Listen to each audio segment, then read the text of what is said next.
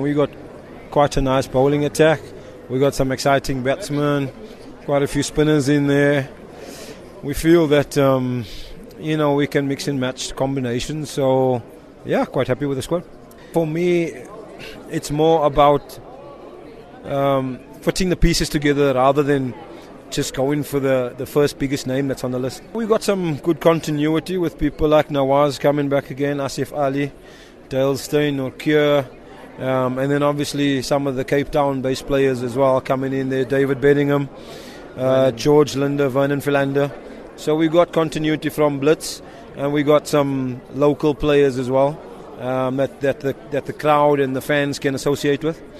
And I think it's important to be able to build that um, that rapport with the crowd and, the, and, and our fans. So, yeah, I'm happy. I mean, at the end of the day, all the coaches, I'm sure, are happy. It comes down to what you do on the field and not, not what you got on paper.